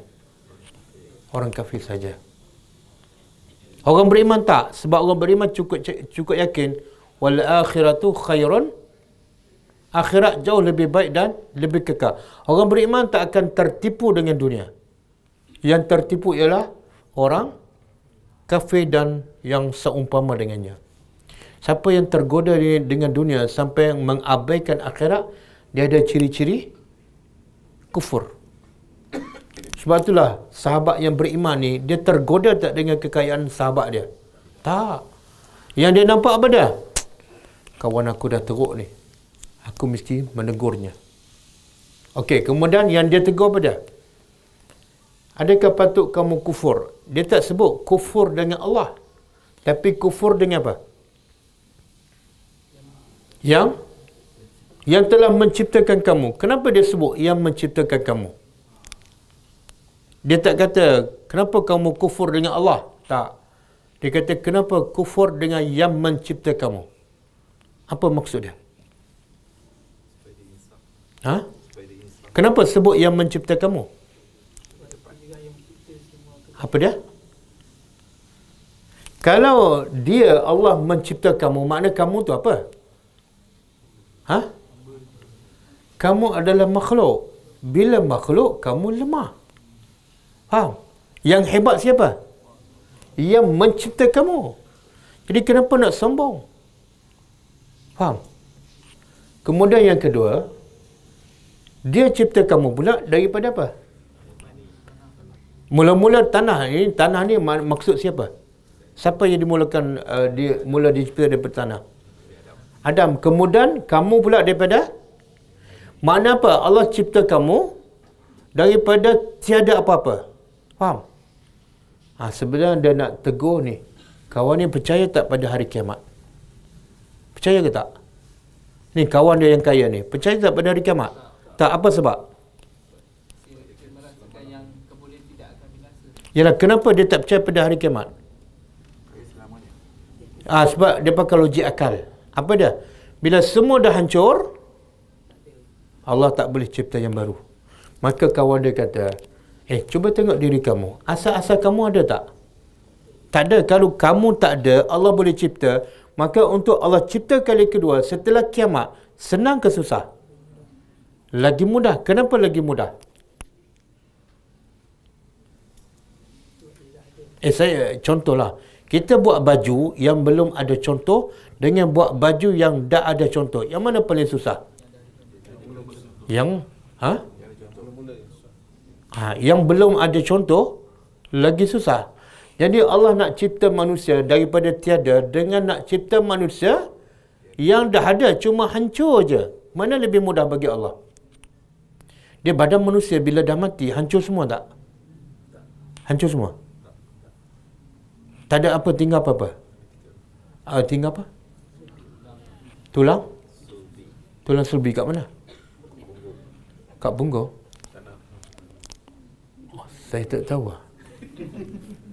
Sebab hadis tersebut bukan tulang sulbi. Hadis dia sebut ajbu az-zanab. Bukan sulbi. Sulbi Allah sebut sulbi lah. Baina tara'ibi mimma indafiq yakhruju minas sulbi wat tara'ib. Kalau sulbi Allah sebut sulbi tapi dalam hadis ni Nabi kata bila semua manusia mati masuk kubur semua badan manusia akan hancur kecuali tinggal satu tulang nama dia ajbu az-zanab. Bukan tulang sulbi. Kecuali ada badan manusia yang tak hancur. Walaupun dah seribu tahun mati dan berada dalam kubur. Badan siapa? Fir'aun. Eh, Fir'aun hancur lah. Siapa? Siapa yang tak hancur? Para Nabi. Nabi Nabi kita sebut dalam suatu hadis, Allah mengharamkan tanah memakan jasad Nabi. Semua para Nabi tak hancur. Tapi kita semua akan hancur. Kecuali tinggal tulang. Dan bila dia tiup sangka kala yang kedua, Allah turunkan hujan. Hujan tu menimpa tulang tulang tu yang kecil tu, tulang tu macam benih. Dia akan tumbuh jadi bentuk manusia balik. Boleh? Itu Allah cipta kali kedua dah ada masih ada tak baki dia. Tapi cipta kali pertama ada apa-apa? Maka kenapa kamu tak percaya pada hari kiamat? Allah Maha berkuasa. Boleh? Dan Allah cipta pula, pula kamu daripada apa? Bukan emas. Tapi daripada tanah daripada air mani yang hina. Kenapa nak sombong? Kenapa nak sombong? Kemudian Allah jadikan kamu sebagai seorang lelaki. Kalau kamu kekal tanah, boleh tak memiliki kebun? Kalau kamu kamu kekal sebagai air mani, boleh tak memiliki dua kebun? Tak, Allah yang jadi kamu lelaki sehingga mampu memiliki kebun. Kenapa sombong? Faham tak message orang miskin yang beriman? Faham? Jadi kalau kita nak berdakwah pada orang sombong, biasanya apa yang patut kita sampaikan? Kalau nak berdakwah pada orang kaya yang sombong lah. Macam mana? Ikut ikut ini. Bila dia sombong, cuba sedangkan dia siapa dia sebenar dan dicipta daripada apa. Ni. Kamu dicipta daripada tanah, kemudian daripada nutfah. Kenapa nak sombong? Tanah kamu pijak kan? Ada tak orang simpan tanah dalam rumah? Ada. Ada orang simpan tanah dalam peti ais. Tak ada. Ada tanah sikit je buang. Hina, itulah asal kamu. Okey. Habis ha? Ayat yang ditulis dah habis. Tapi surah surah Al-Kahfi belum habis. Ada masa lagi? Ada. Ha? Apa dia? Cerita ni tak habis lagi ni. Uh, lelaki yang beriman tegur dia. Apa yang sepatut kamu cakap bila kamu rasa bangga dengan harta? Boleh? Ataupun nak tengok kat Quran je? Ha? Tengok Quran. Semua ada tak? Ada? Yang yang kata ada tu adalah yang diam ni ada tak ada? Ha? Oh hafal Alhamdulillah Baguslah Sebelum tak ada pun dah hafal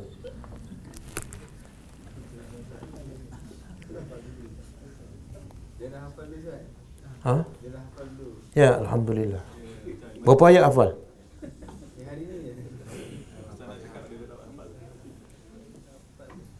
Okey, cuba tengok ayat ke berapa? 38. Okey, cuba tengok. Lakinna akan tetapi ini masih kata-kata kawan dia yang miskin, yang beriman. Akan tetapi huwallah dia tu adalah Allah yang menciptakanmu adalah Allah dan dia adalah Rabbi, Tuhan Tuhan aku. Wala usyriku bi rabbi ahada dan aku tidak pernah mensyirikkan Tuhanku seorang pun. Apa maksud dia?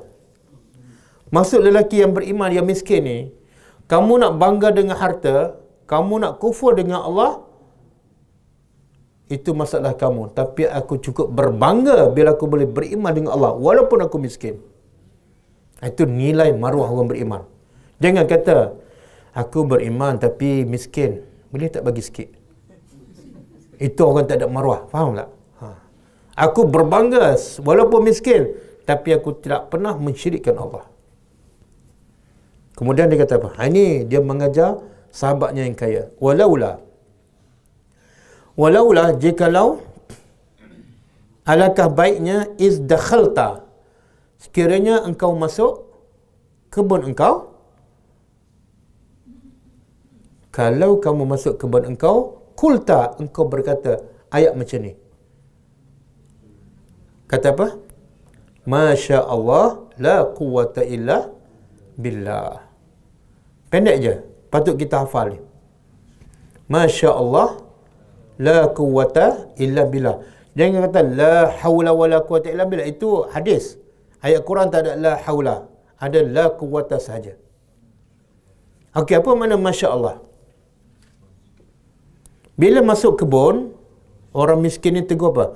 Sepatut bila kamu masuk tegur, jangan bangga, aku lebih banyak harta. Tak, kata apa? Masya Allah, semua kebun kekayaan ini dengan kehendak Allah. Kalau dengan kehendak aku, tulang pak kerak, mana aku boleh boleh jaga kebun yang besar ni? Ini semua Masya Allah, kehendak Allah. Satu. Yang kedua, La quwata illa billah. Tidak ada kekuatan melainkan kekuatan Allah. Kalau kekuatan aku, aku tak akan mampu memiliki dua kebun besar. Aku tak akan mampu memiliki kekayaan. Semuanya dengan kekuatan Allah. Cantik tak? Hafal. Masya Allah, la quwata illa billah. Pendek je. Dan ada asar, asar. ha? Kata Nabi, tidak ada seseorang yang Allah bagi nikmat harta, anak, apa-apa saja nikmat, lalu dia sebut, Masya Allah, la quwata illa billah. Melainkan tidak ada benda makruh akan menimpanya. Hartanya selamat, anak isterinya selamat. Tapi kalau dia tak sebut ni, bila dia berbangga, dia tak sebut, hartanya akan rusak. Dan lelaki ni akhirnya kebunnya apa apa berlaku? Allah bakar semua sekali. Nampak tak? Dia ingat ke- kebun dia tak akan hancur, kiamat tak akan berlaku, tapi Allah hancurkan dalam sekelip mata je. Sebab apa? Dia rasa dia ada kekuatan. Sebenarnya Allah lagi kuat. Okey? Boleh ya? Jadi kalau masuk rumah besar tu, rasa bangga je. Lepas tu tengok rumah sebelah, rumah flat. Oh, nikmat. Ha, baca ni. Masya Allah. La quwata illa billah. Dan tadi saya tanyakan, kalau orang kata, Macam mana kamu boleh kaya ni? Rumah besar apa semua. Gaji pun besar. Jawab apa? Ha, jangan sambung. Itulah kamu malah kerja. jangan sambung, jangan sambung. Sebab dia dia miskin bukan mesti dia hina. Mungkin dia lebih mulia daripada kita. Intarani satu lagi uh, Allah sebut cara bila kita bangga dengan harta kena sebut selain pada ni ada satu lagi yang Allah sebut dalam kisah Nabi Sulaiman bila Nabi Sulaiman singgah sana Balqis dibawa ke depan istananya di Palestin terus dia ucap apa haza min fadli rabbi. Ini adalah anugerah Tuhan aku bukan sebab kelebihan aku. Untuk apa Allah bagi? Liya berluani untuk Allah menguji aku. Bukan sebab aku lebih tapi Allah bagi nak uji aku. Akfur adakah aku kufur dengan nikmat ini? Am ashkur ataupun aku semakin taat kepada Allah. Jadi nak baca ni ataupun yang baca dalam surah ini dalam surah An-Namlu. Ayat 40 cuba buka dia tak? Surah An-Namlu ayat 40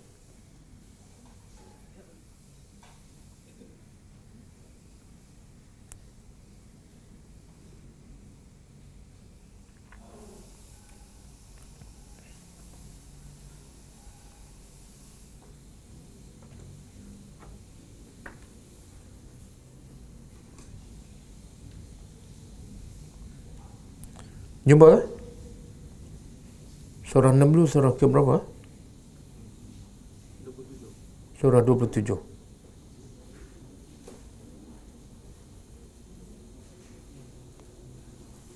Ada kan? Dia bukan daripada awal ayat, di tengah-tengah. Haza min fadli rabbi liyabluwani a ashkur am akfur. Ah, setakat tu je. Okey, boleh? Boleh ikut saya. Haza min fadli rabbi. Liyabluwani ashkuru am akfur. Okey, yang tadi dalam surah Al-Kahfi Masya Allah La quwwat Jangan la hawla La quwwata Illa billah bila baca la haula tak salah tapi dia bukan daripada al-Quran lah. Al-Quran dah ada la haula. Dan kalau kita baca tu satu huruf 10 pahala.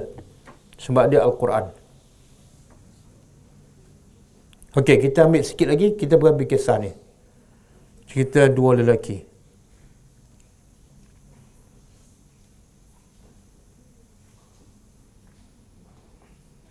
Kemudian dia kata apa?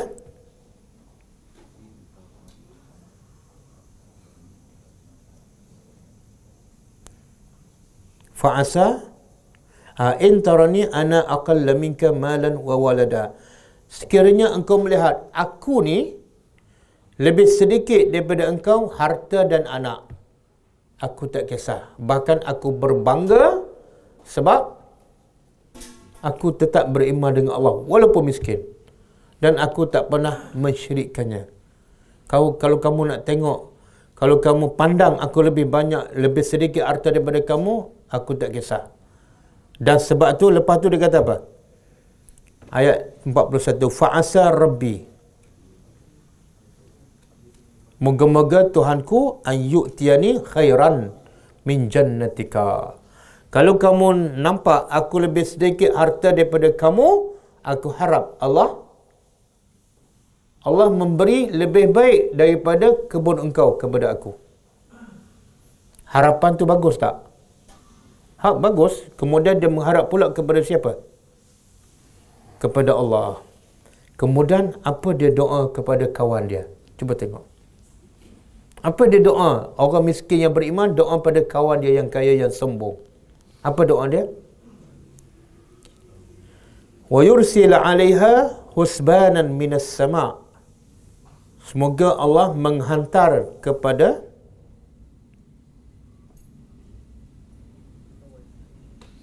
Husbanan mana ada dalam tafsir mengatakan macam petir.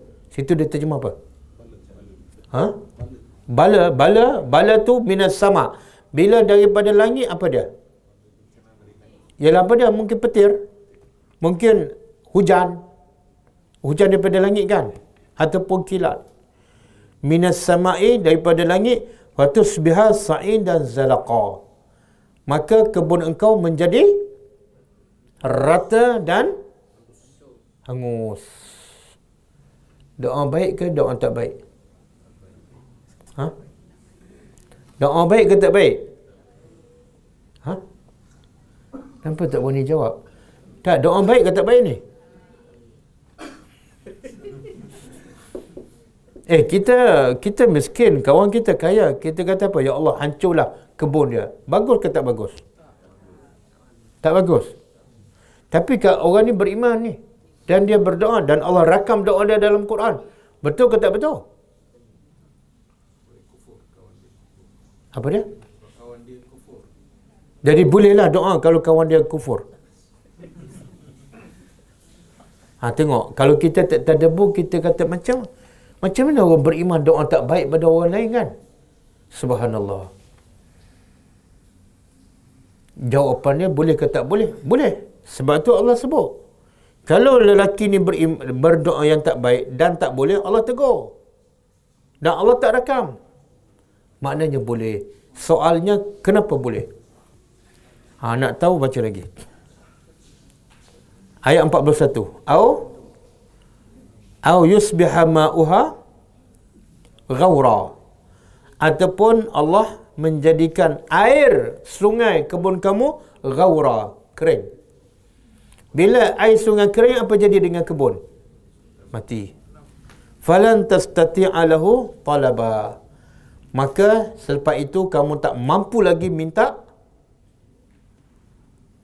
pertolongan. Jadi doa dia berapa doa? Ha? Dua. Satu? Ha.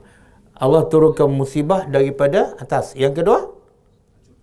Daripada bumi. Keringkan sungai. Kenapa yang pertama dia minta doa Allah turun bala dari langit? Yang kedua baru dia daripada bumi. Bala tu daripada bumi. Kenapa daripada langit dulu? Ha?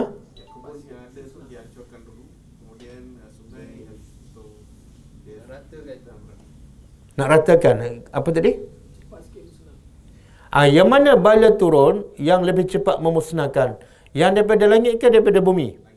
Daripada langit kan? Kalau turun petir terbakar hangun, boleh selamat dah. Ataupun turun hujan lebat, banjir, semua. Tapi kalau sungai kering, mungkin boleh ada ruang lagi, ada masa nak selamatkan. Mana doa dia tu apa dia? Kalau boleh, hancur semua sekali dan cepat-cepat. Bagus tak doa tu? Ha? Two in one. Apa dia two in one? Ha, tengok kita nak faham ni. Dia ni beriman tapi macam mana doa tak baik pada kawan dia? Sepatut dia doa apa? Ya Allah, bukalah pintu hati kawanku supaya dia tidak, sombong dengan kekayaannya. Dalam tafsir, ulama mengatakan sebenarnya lelaki ni nampak pada zahir doa tak baik. Tapi sebenarnya itu adalah doa terbaik untuk kawan dia. Apa penyakit kawan dia? Kufur, sombong, apa punca dia kufur dan sombong? Apa punca dia kufur dan sombong? Kebun, kebun. Sebab kebun dah sombong. Maka nak hilang sifat sombong tu, kena hilang punca sombong. Apa dia? Subhanallah. Itu kaedah dia panggil apa? Doa memudaratkan. Tapi nak halang mudarat yang lagi besar. Doa dia mudarat. Apa dia? Kebun terbakar untuk mengelak mudarat lagi besar. Apa mudarat lagi besar yang lebih besar daripada kebun terbakar? Apa dia? Kufur kepada Allah, syirik kepada Allah. Betul tak? Apa guna ada kebun, ada kekayaan tapi kufur masuk neraka? Tak ada faedah. Maka kawan dia beriman, Ya Allah, hilanglah sifat kufur dan sombongnya supaya dia boleh masuk syurga. Dan tak mungkin dia hilang sifat sombong kecuali kebun dia terbakar. Faham? Oh, itu yang tersirat tu. Itu bukan dengki. Kalau dengki macam mana? Ya Allah, biarlah dia mati, kebun tu jadi hak aku. Ha, itu dengki. Ha, itu dengki. Ataupun dia kata, biarlah Allah, Ya Allah, hanguskan kebun dia, biar aku dengan dia sama-sama miskin. Itu dengki. Itu dengki. Mulia tak hati orang beriman? Ya Allah, pertama dia tak dengki pun kawan dia kaya. Yang kedua, dia tak ambil peluang nak meminta kekayaan. Yang ketiga, dia betulkan sifat sombong kawan dia. Itulah orang beriman yang bersifat pendakwah. Jangan tengok kaya lepas tu dengki. Lepas tu nak jadi kaya macam tu. Lepas tu dua-dua sombong. Faham? Besar tak pengajaran? Jadi seolah boleh tak kita doa tak baik pada kawan kita? Boleh tak? Boleh. Syarat dia apa dia? Ha, kita jangan dengki. Yang kedua, doa tak baik itu kita yakin dengan doa tu kalau Allah turun musibah boleh menghilangkan sifat sombong dan kufurnya.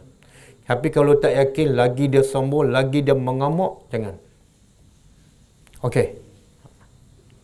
Oh masa dah habis ah. Ha?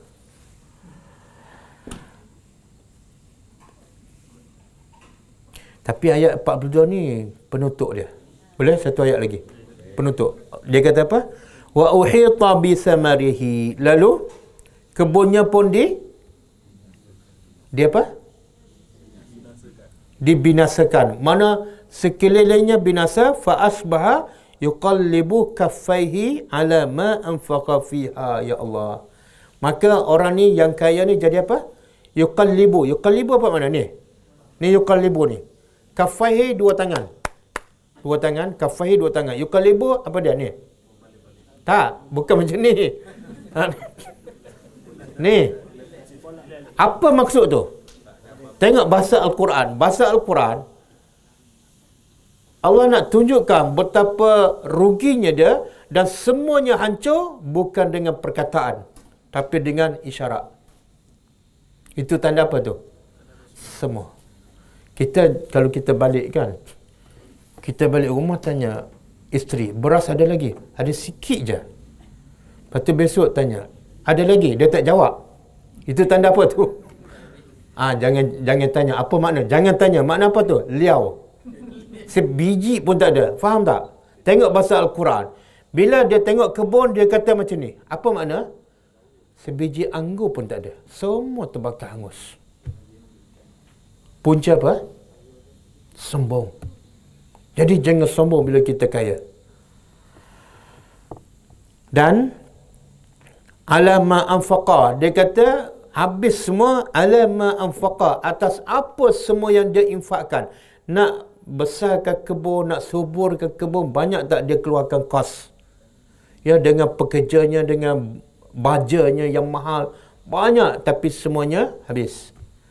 Wahya khawiyatun ala rushiha dan semua uh, dia biasa pokok pokok anggur ni ada para tak? Para. Para kan? Di ayat ni apa maksud dia? Para anggur pun roboh. Pokok anggur jangan cakap lah. Para pun roboh. Hancur. Wa yaqulu dan ah tengok kesan dakwah kawan dia. Dia kata apa? Wa yaqulu ya laitani lam usyrik bi rabbi ahada. Dia kata apa? Alangkah baiknya kalau Aku tidak. Mana mesej dakwah kawan dia sampai tak? Sampai.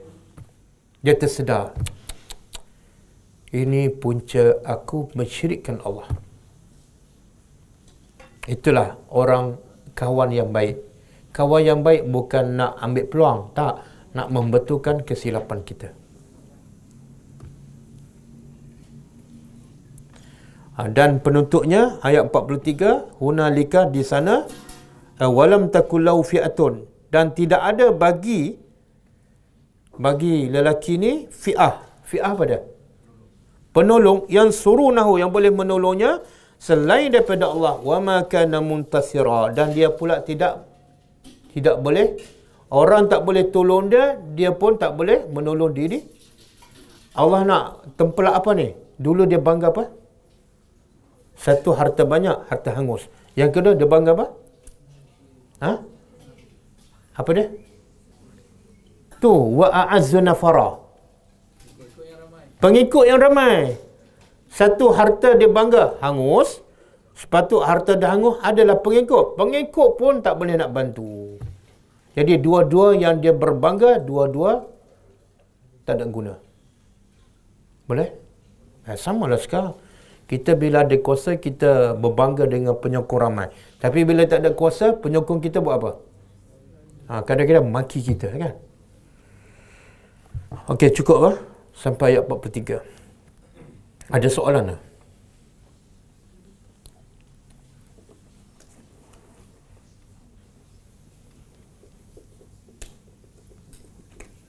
Ada soalan tak ada?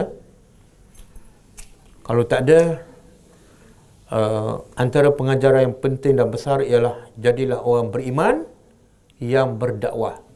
Miskin dan bukan masalah. Tapi yang bermasalah ialah kita tengok kawan kita salah, kita tak tegur. Jadi sebenarnya kita hanya pentingkan diri. Ha, yang kedua, bila dapat je kekayaan, naik je pangkat, terus ingat kisah ni. Jangan sekali-kali berbangga dan rasa kelebihan itu hasil titik peluh kita. Semua tu ujian daripada Allah untuk melihat kita semakin bersyukur ataupun kufur. Dapat bonus?